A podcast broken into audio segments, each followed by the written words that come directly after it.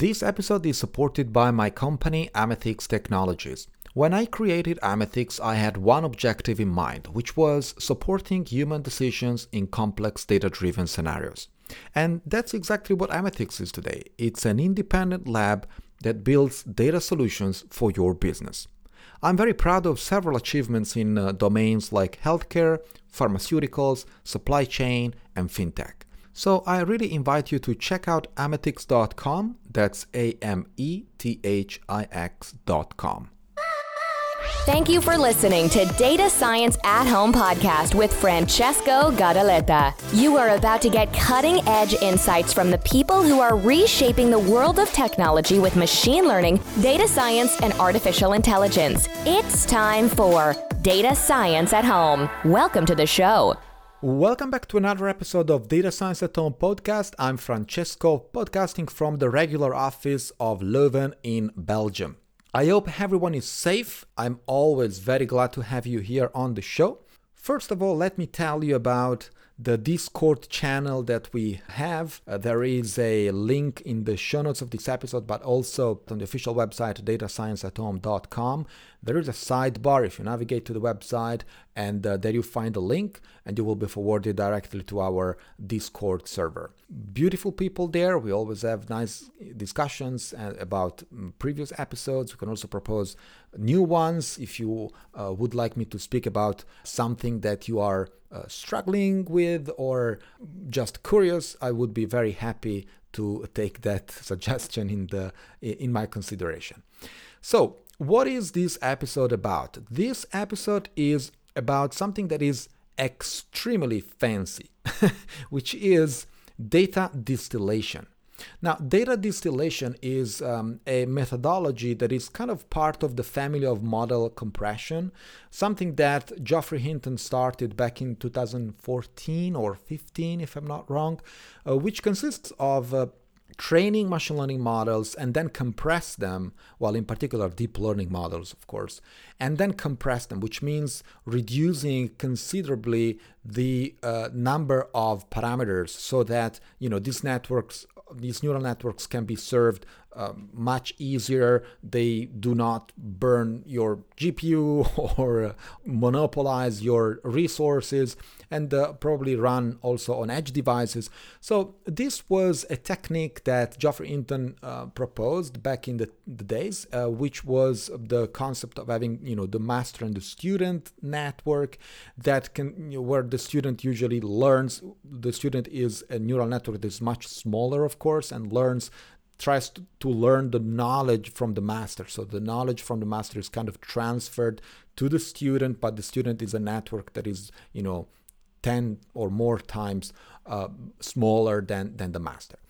With uh, this episode, I'm not going to speak about model compression. There is a, an episode uh, on datascienceathome.com uh, in which we speak about that. I also started a small project uh, to show all these things. I called it NetZip.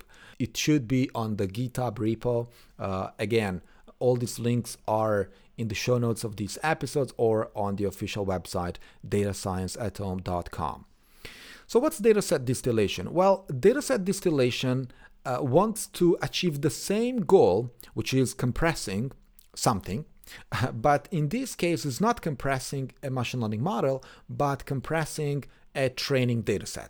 So, the idea uh, of uh, dataset distillation is to reduce consistently the training data set and starting from a, usually a very large one uh, into a very small one. So we know that deep learning networks are, you know, they have one uh, drawback among many, uh, which is they require a lot of data to, to train due to the fact that uh, there is one mechanism of, of, of learning which is called uh, stochastic gradient descent that is an iterative method and of course requires to you know walk the gradients in the negative direction and iteratively improve the weights over and over again which means that a lot of images in case of computer vision but data in general uh, have to be uh, you know are feeding the network.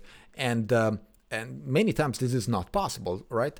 Uh, or you need a very dedicated hardware and resources to perform training on very large training data set Uh, so there is one uh, training benchmark that the authors of this paper have been using, which is uh, the very famous MNIST images. Uh, this is the images of uh, these are the images of um, uh, 60,000 digits. Um, in the form of uh, images. So there is uh, 28 by 28 pixel images, and each image represents uh, a number that is exactly the, the class or the label uh, that a machine learning model has to uh, predict right? And so this is a very famous benchmark. Uh, those who are who are familiar with this know the about the 60000 samples. Um, it's something that or is already in the literature for many years now.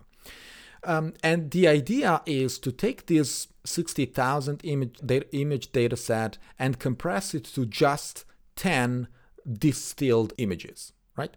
So one per category. So that's ideal because, in fact, you know, this it's kind of the same of one-shot learning in which you would have a network that um, sees an image once and just learns it immediately, like, learns all the possible features that characterize that image just by that image, um, it, which is a bit like you know a kid that sees one cat and immediately understands how to distinguish that cat from, from a dog or from a rhino, um, even though they all have four legs and two eyes and many other common properties. But there is something else, of course, that the kid can capture. Uh, well, the brain, the human brain, can capture almost immediately, even with uh, so-called one-shot learning. So that's you know that's the the, the purpose of this. Uh, can we distill data sets such that the training sets are much much smaller. Eventually you know ideally as small or as big as the number of classes that we are considering for a classification. One question that we um, if you ask for example a statistician or um, a mathematician is um, is this. Is it possible to train for example an image classification model on uh, let's say distilled images out of the manifold of natural images. And if you ask this question, I mean, of course, like this is one of the questions that you always ask when you meet people, right?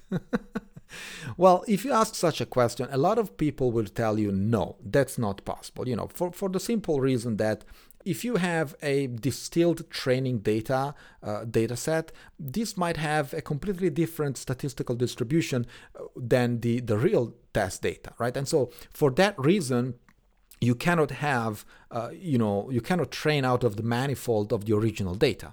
What is the manifold? Well, the manifold is, uh, I'm, I'm afraid that many mathematicians out there are gonna be disgusted by this definition, but is in fact, it's a topological space in which a model usually projects the input um, and usually this space is much smaller than the, uh, the, uh, the, the dimensional space of the input so there is some kind of you know compression there. And another thing that is happening within the manifold concept is that um, each point has a neighborhood that is so-called homomorphic uh, to the Euclidean space uh, of the same dimension. Which means that whatever is closed in this new dimensional space is also closed in the original space. I know that this is not a formal definition of a manifold. Defining the manifold is much, much more complex than than what I just said but it is what it is and i think it's a decent enough to move on and uh, understand how this methodology works. So what the authors of this paper have shown is that yes it is indeed possible uh, to train an image classification model on distilled images out of the manifold of natural images. And they do this with a trick uh, that is a what I call the ping pong trick. and to understand what I mean with this ping pong definition, uh, you have to give me a few minutes. I'm gonna get there. To give you some numbers, they start with a, a training set of 60,000 images of MNIST. Um, and uh, what they do is they distill these 60,000 images into 10 images, just 10. So, like you have the 0, the 1 until 9 basically one image per class. And so they train a neural network and they see what happens. But they train the network not with the original images, but with the distilled images. And what they get is that they have a machine learning model that is trained and works with 94% accuracy. Now, I think that uh, the original, you know, the, the um, state of the art with MNIST, I think it's 99 mm, point something. Um, so there is a, a solid 5% uh, loss. But uh, well, in fact, you have been training a, a, network with just 10 images instead of 60,000. So, um, you know, even the number of steps of gradient descent steps um, is much, much smaller. So, um, I call it a win, right? there is another data set that I have been using, which is the CIFAR 10.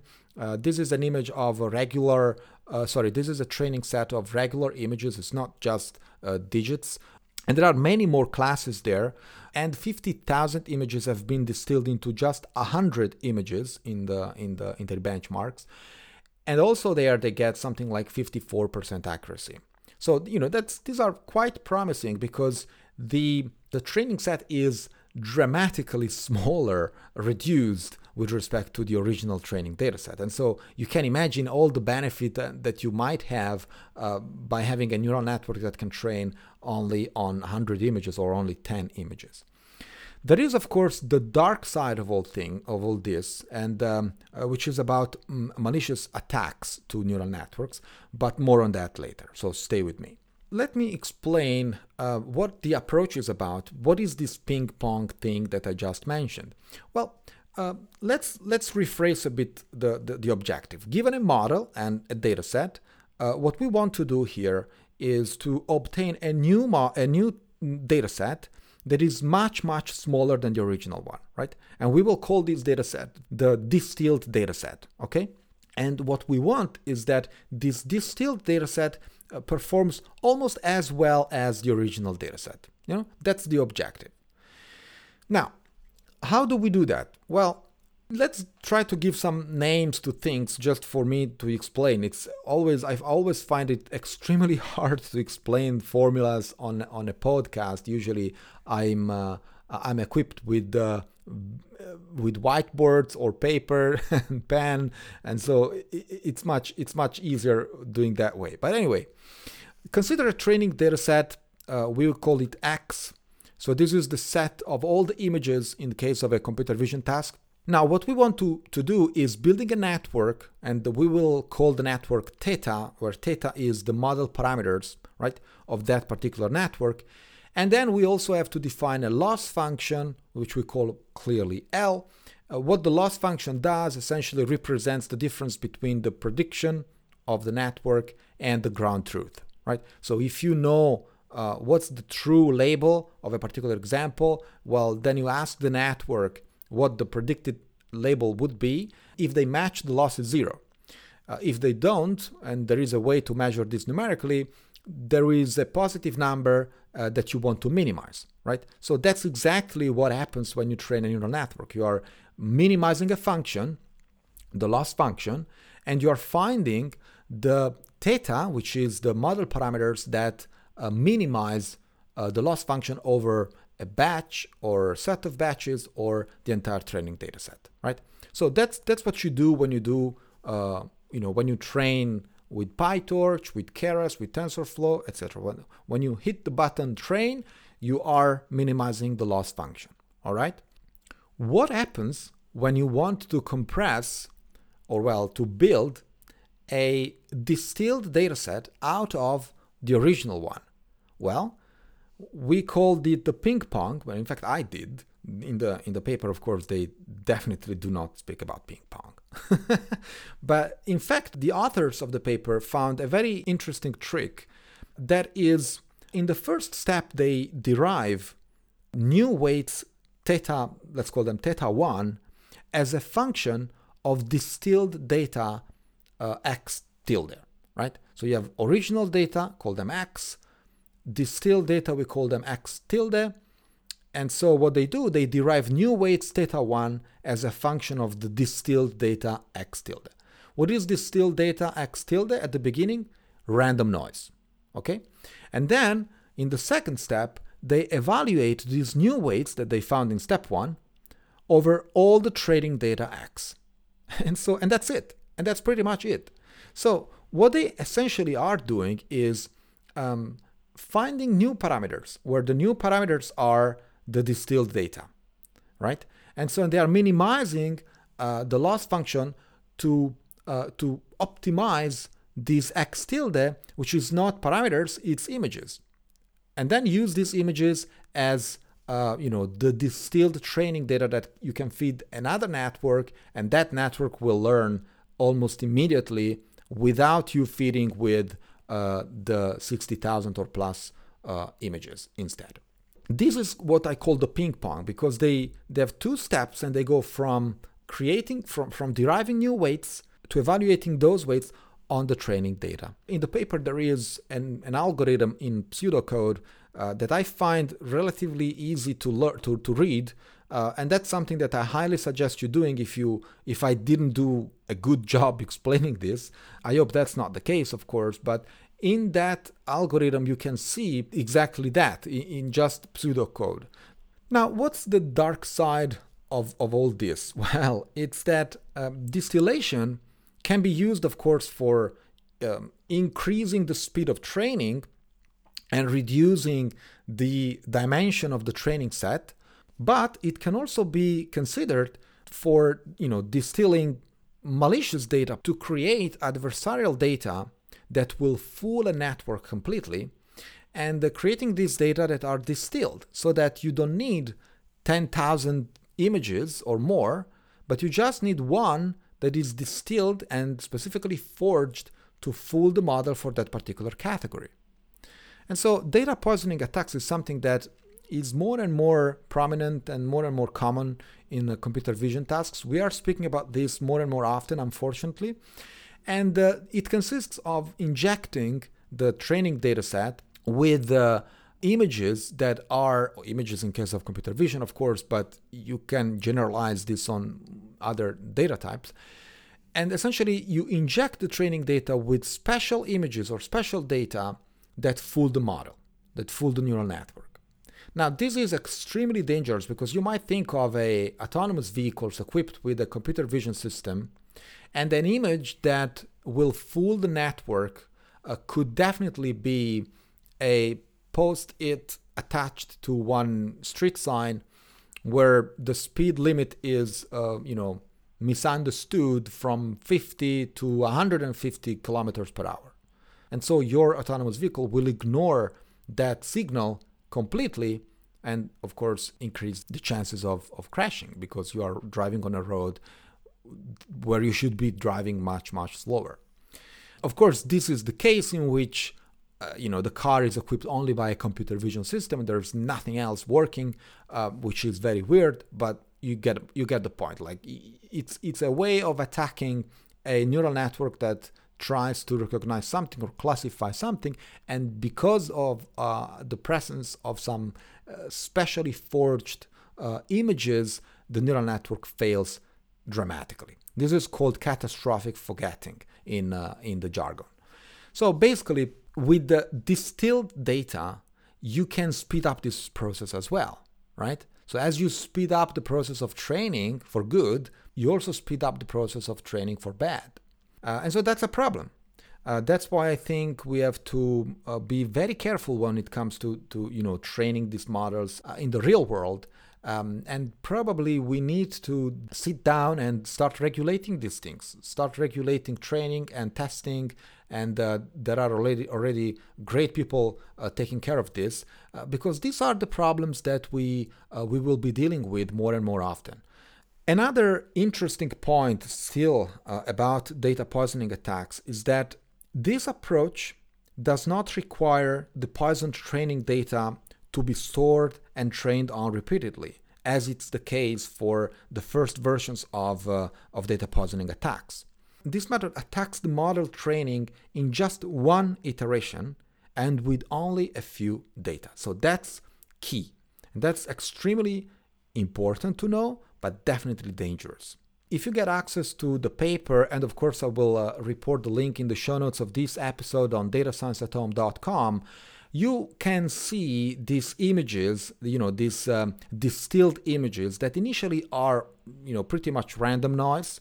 And as the network trains, they start getting the shape of, you know, of the image they try to summarize. And so, for example, for the MNIST, that's relatively easy to, you know, to see.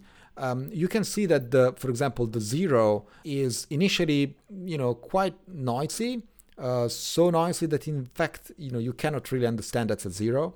But as the network starts training and moves on and moves on and goes on and goes on you can see that that zero starts you know getting its own shape. And uh, not only that uh, it takes the shape of all the possible zeros in the training data. It's a kind of a summary of all the zeros in the MNIST uh, dataset. For the example of the uh, CIFAR 10 um, that's not really um, the same uh, in the sense that you can see that, for example, the image of a plane or a or a dog or a monkey, you know, they start random noise, but uh, as the network trains, uh, they stay more or less noisy, or well, uh, they they change shape, so they become much less noisy or random than than they were in the first step but they are still difficult to um, it's still difficult to understand that's a, a monkey or a cat or a bird or a car this means that uh, you know if you are attacking a machine learning model with uh, uh, distilled images, the human eye can definitely detect these things. And so, if there is human intervention uh, or inspection, uh, you get busted. Uh, that's not the case in uh, the other form of data poisoning attacks, where only a few pixels could be, you know, flipped, and uh, in order to fool that particular deep uh, deep network, without the human eye to understand or detecting a, a change uh, in the in the image that, that made it malicious. So that's another key difference. Mm, but you know, of course, in turn you have uh, you can attack a network in much uh, less time um, and also much more consistently because that distilled image is in fact representing uh, a, a, thousand of other images or, or much more, many more. Uh, in the in the data set. And so it's as if you are attacking the model with thousands and thousands of images, while in fact you're doing it on, with only one, right? So that's these are the keys of this paper. I find it extremely uh, interesting. Another important point of this work is that they provide the source code, so you can see uh, there is a GitHub repo. I will also report this in the show notes of this episode, and you can try this yourself. But of course, please do not attack deep learning models. That's it for today. I hope you enjoyed the show. Uh, don't forget to drop by the Discord channel. Uh, you will find the link in the uh, in the show notes of this episode as well, uh, and also on uh, datascienceathome.com. There is a sidebar. Uh, just search for Discord and the other channels where we are present. Uh, click on it and join us. Talk to you soon. This episode is supported by my company, Amethix Technologies. When I created Amethix, I had one objective in mind, which was supporting human decisions in complex data driven scenarios. And that's exactly what Amethix is today. It's an independent lab that builds data solutions for your business. I'm very proud of several achievements in uh, domains like healthcare, pharmaceuticals, supply chain, and fintech. So I really invite you to check out amethix.com. That's A M E T H I X.com. You've been listening to Data Science at Home podcast. Be sure to subscribe on iTunes, Stitcher, or Podbean to get new fresh episodes. For more, please follow us on Instagram, Twitter, and Facebook, or visit our website at datascienceathome.com.